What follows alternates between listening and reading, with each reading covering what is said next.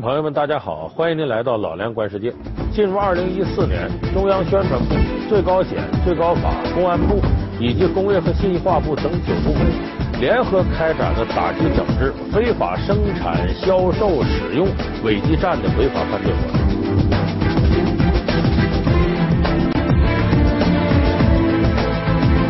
那么，什么是伪基站？咱们可能很多观众朋友觉得对这个词陌生，说它怎么就值得这么多的国家部委如此兴师动众呢？那么我要告诉您，您生活当中常见的垃圾短信以及绝大多数的诈骗短信，都是通过伪基站发送到您的手机的。你要明白这一点，就应该了解到伪基站为什么老鼠过街，人人喊打。他们游走在城市的街头巷尾，他们依靠诈骗短信敛财致富。一台电脑，一根天线，一个主机，看似简陋的伪基站，如何成为垃圾短信的源头？一个“伪”字，又暴露了他怎样的真面目？欺骗、恐吓、引诱，五花八门的垃圾信息是如何被发送至用户手机中的？其背后暗藏着哪些利润惊人的产业链？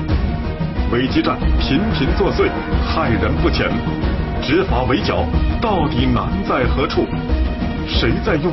谁受益？谁上当？本期老梁观世界，带您走上闹市街头，为您揭开制造垃圾的伪基站。这顾名思义啊，伪基站呢。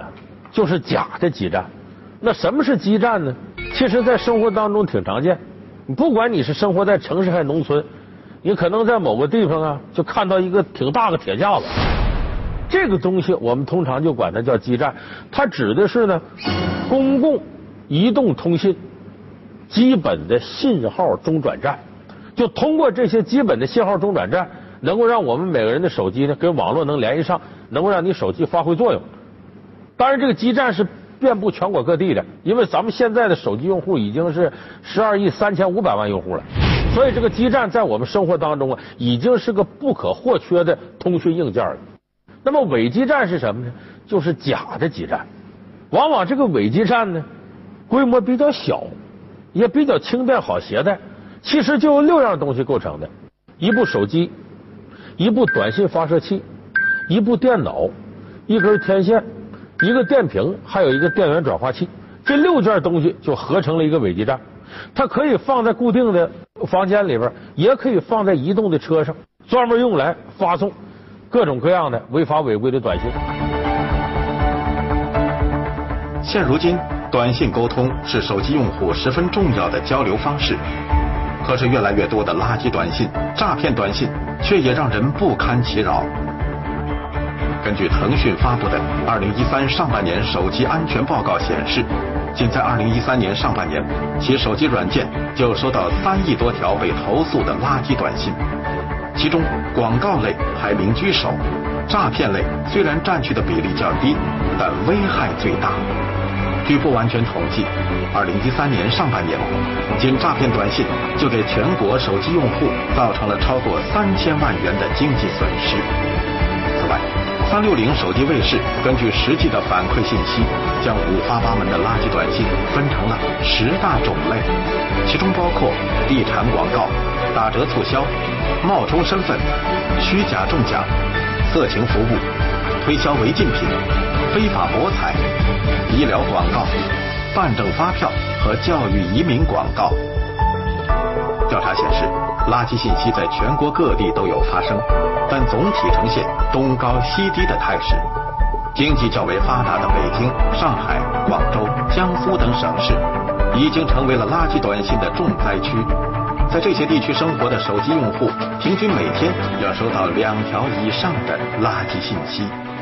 这短信呢，呃，大多数啊是广告，呃，卖这个卖那个，像房地产呐，什么推销婴儿奶粉呐，等等等等。也有一部分呢是非法销售的东西啊，你比方说有的短信里甚至呃说这你打这个电话能卖给你枪，还有的这个违规短信里边呢，像什么卖假发票啊等等等等啊，再有一些色情服务的广告，什么这个呃空姐啊、嫩模啊、登门服务啊等等。再有一些更可恨的诈骗的，呃，比方说什么这个我的这个账号换了，请把这个出租款打到我的这个新账号来。这类短信，咱们可能每个观众朋友可能都收到过。呃，我是房东，在外地出差，请把这个请把房租汇到这个卡上。然后正好前两天嘛，我真正的房东一直在催我交房租嘛，恰巧就这么巧，我就认为是真正的房东发过来的，一到手机换了手机。再不就有就张嘴就叫爸爸，我在东莞被抓了，请速把多少多少钱打到李警官的卡号上，别回话，出来再说。弄得这真又有那当爹的收着，我这倒霉孩子没事上那地方干嘛去？上当了。所以这样的事情，你看起来好像诈骗短信咱都收了，可是每时每刻都有人因为诈骗短信上当，这已经是危害我们社会安全的一大毒瘤了。而且这个事儿，可能你觉得说我上那当，咱们有好多人都上了这个当。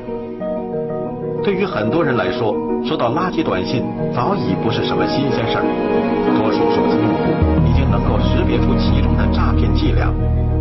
可是，当这条信息关乎自己个人信息或切身利益时，当事人恐怕就不能保持淡定了，稍不留神便会上当受骗。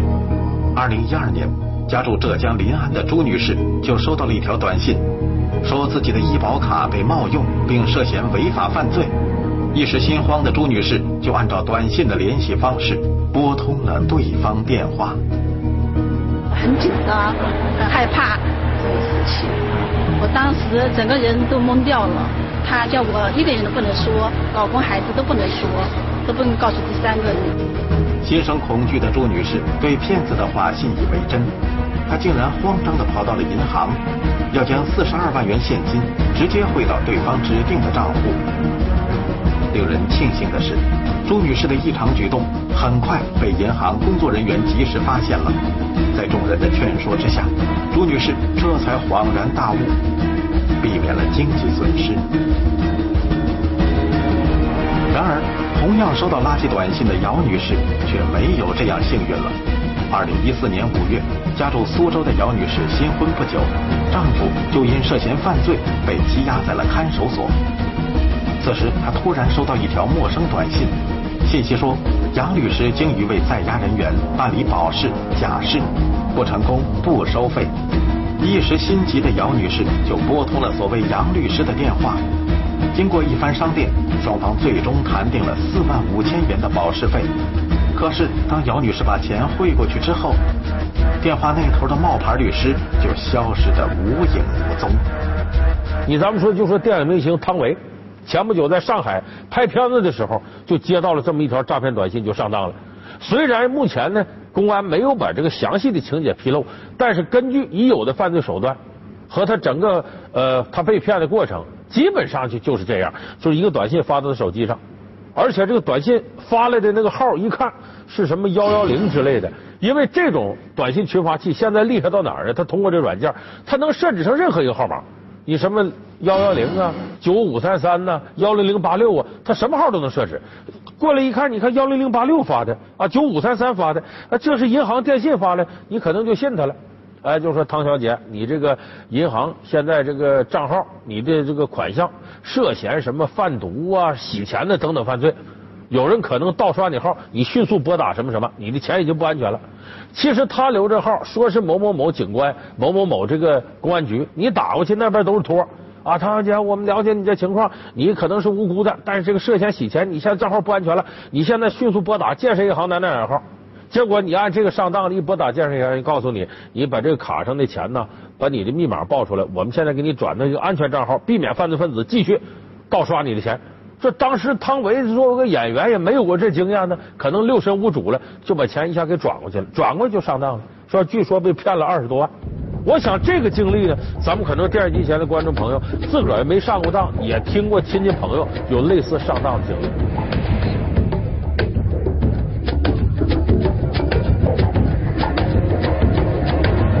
那么说这个伪基站是怎么做到的呢？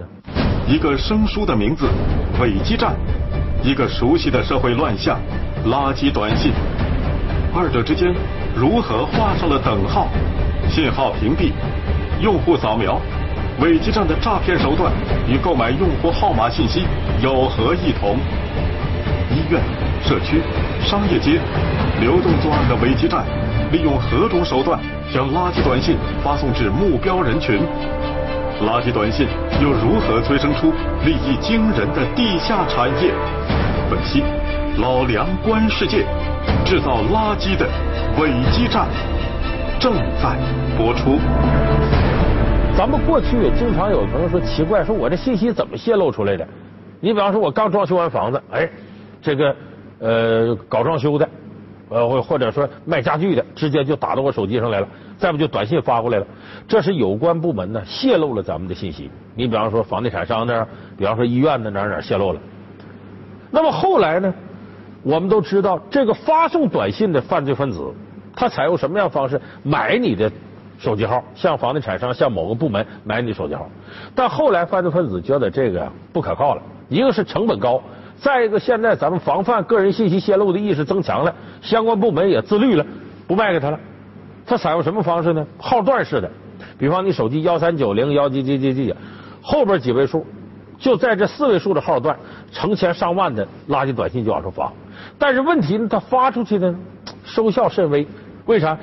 这个号段里头有相当多的号没有开机呀，已经是停机了或者死号了、空洞了、空号了，不用了。所以现在他用伪基站来发送，目标就准确多了。那么说伪基站怎么发送呢？它的工作原理我给大家介绍，为什么它精准？这个伪基站的工作原理是呢，它先发射出屏蔽你手机的信号。比方说这个基站虽然不大，可能就在车里边，但是把周围啊，比方说方圆两千米左右的这么个地方的。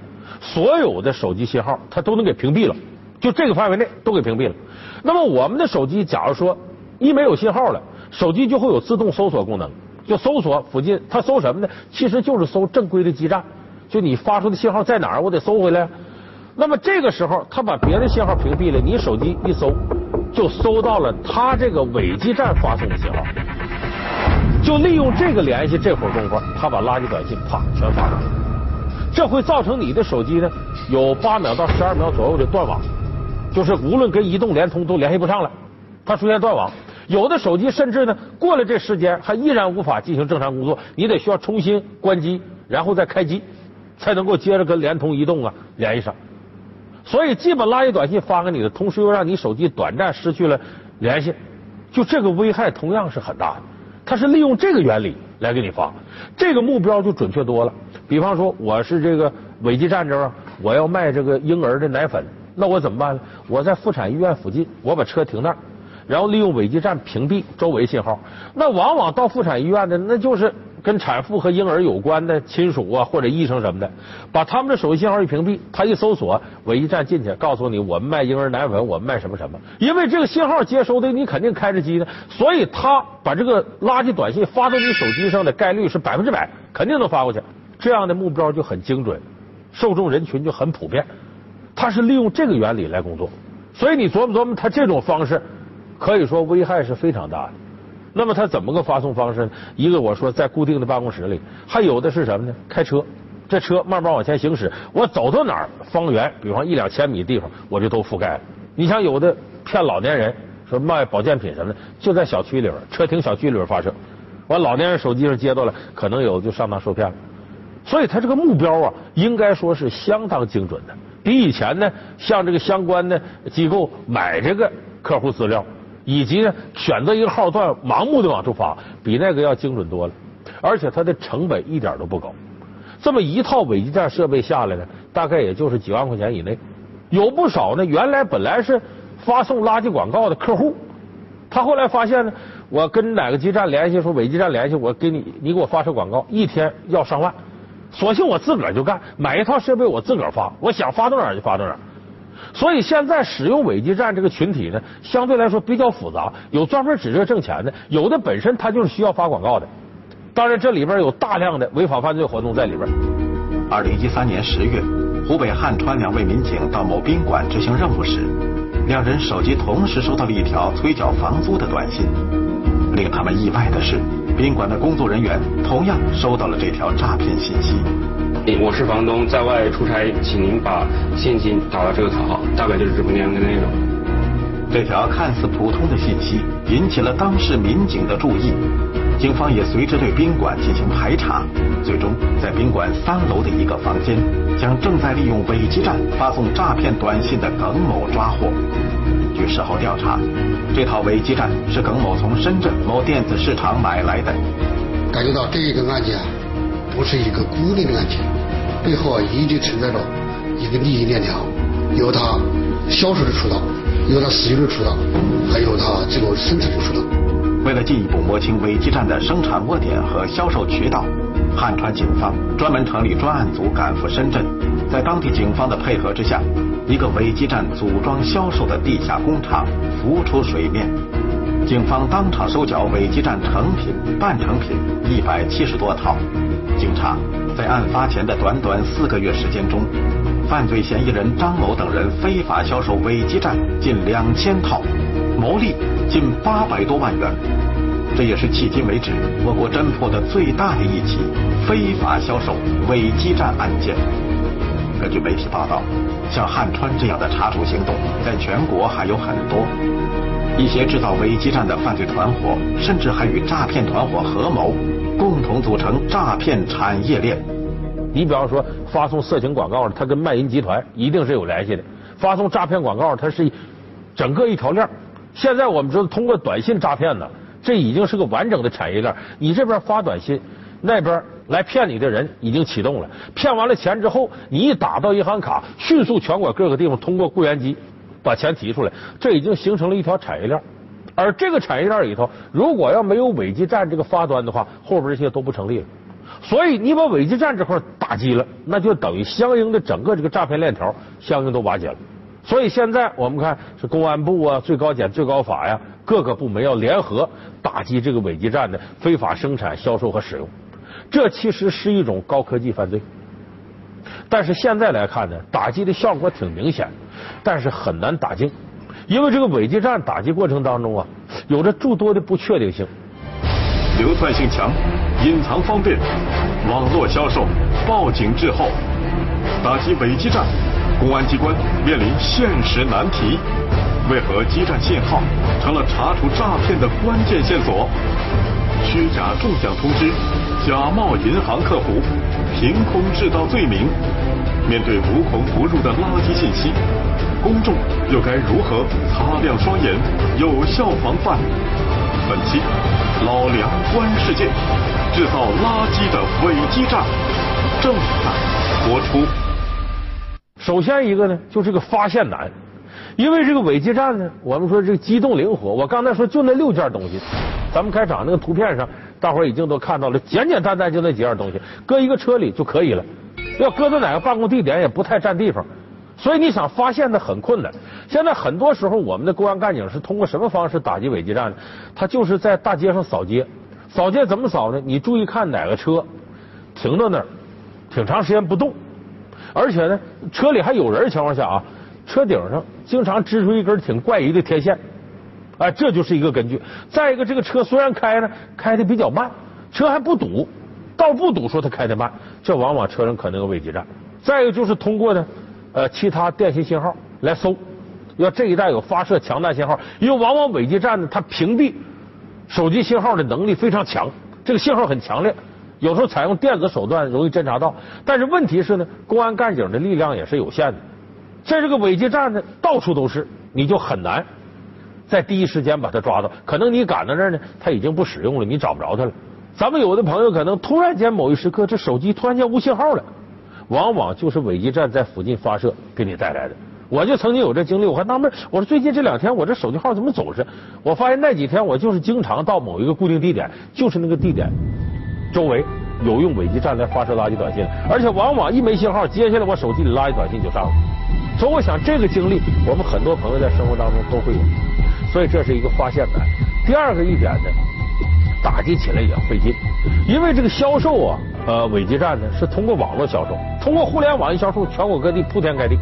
很多地方都卖出去了，所以你真要打击，得一个地方出现这情况，因为发送垃圾短信一直到回馈这过程也挺长，就这个地方经常出现诈骗的案件了，短信诈骗，可能公安干警才会关注到，但不可能有那么大的警力，所以他打击起来也费劲。再有第三个取证非常难，怎么取证难呢？要证实他这个犯罪的危害程度，我要找到被害人，对公安机关来说也是个非常大的难题。所以呢，这个打击伪基站呢，从技术上呃的角度，从侦查的角度，都从取证的角度都一定的困难。垃圾短信发到你这，有的人可能这删掉就得了，有的是一直到被骗了才想起报案来。就说你想直接找到受害者，或者受害者主动的提供信息，你不可能一接到一个垃圾短信，马上打幺二零，喂，警察，这有垃圾短信。我想绝大多数人不可能有这样的时间和精力来管这个事情，所以他最后一点就是打击取证过程当中也很困难。你最后取证的时候，很多人没拿这当回事所以现在只能是在一些短信诈骗的重灾区重点打击伪基站，或者说垃圾广告的重灾区来打击。当然，这个过程呢。呃，现在有不少运营商已经认识到这问题。运营商呢是经营正规的基站，你这伪基站可以说在一定程度上呢影响了他们的运营，增加了客户投诉的可能，对他们的这个服务质量呢也会产生很大影响。所以现在很多运营商站出来，愿意跟公安部门联手来打击这伪基站。所以现在来看，打击伪基站呢，接下来我们可能在技术上还会有别的手段突破，但眼下想把这垃圾短信、诈骗短信都打干净，那是非常困难的。那么，作为我们每个老百姓，怎么防范这个事儿呢？其实啊，你只要是看垃圾短信里边，它都有一些相关的词语，尤其诈骗短信。不，甭管是从哪儿发来，什么九五三三幺幺零，你别信他。他要告诉你打哪个电话的时候，你比方说九五三三给你发了短信，说你如何如何打哪个电话，你的账户出现问题，你马上给九五三三真正的客服电话打，问他建设银行有这服务吗？他那边告诉你肯定是没有这服务，你一报这号说这肯定是假的，不是真的，你一下子他这个谎言就不攻自破了。说问题就是怕你一接到这短信，往往是吓唬你的。江湖管这叫扣瓜子，先让你害怕，比方你亲人被绑架了，你涉嫌吸毒、涉嫌贩毒、涉嫌什么洗钱，你一听这给你吓够呛，而且自己的就那么点钱，十几万块钱一下没了，我就受不了了。遇到这种吓唬你的短信，千万别慌，就按我说的，你要怀疑这个事，直接给那个客服电话打，直接问那边有没有这服务，一下子他这谎言就被你拆穿了。所以说，咱们得对一些格式化的有的这个诈骗短信要有认知。其实有的犯罪分子现在已经懒惰到什么，连理由都不编了，直接就是把钱给我打到哪个账号了。基本这样事差不多百分之百都是假的。所以这个诈骗短信的编撰过程当中呢，它有一些格式的东西。那我们这期节目要结束的时候呢，咱们给大家总结一下，生活当中非常常见的诈骗短信都有哪些种？我估计十之八九在您的手机上都出现过。